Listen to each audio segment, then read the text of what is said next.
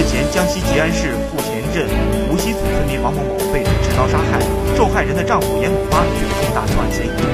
经侦查，严某发因感情纠葛，持刀蓄意将妻子王某某砍伤后逃。案发第二日，在江西吉安市公安局的大力支持下，经过连续二十五小时的昼夜奋战，永兴县幺零点二八持刀杀人案犯罪嫌疑人严某发，在永兴县公安局刑侦、治安特巡警等多机动二百余名警力。富前镇村干部及上山搜捕下，在一无人居住的民房内畏罪上吊自杀。永新县富前镇幺零点二八杀人命案宣布破案。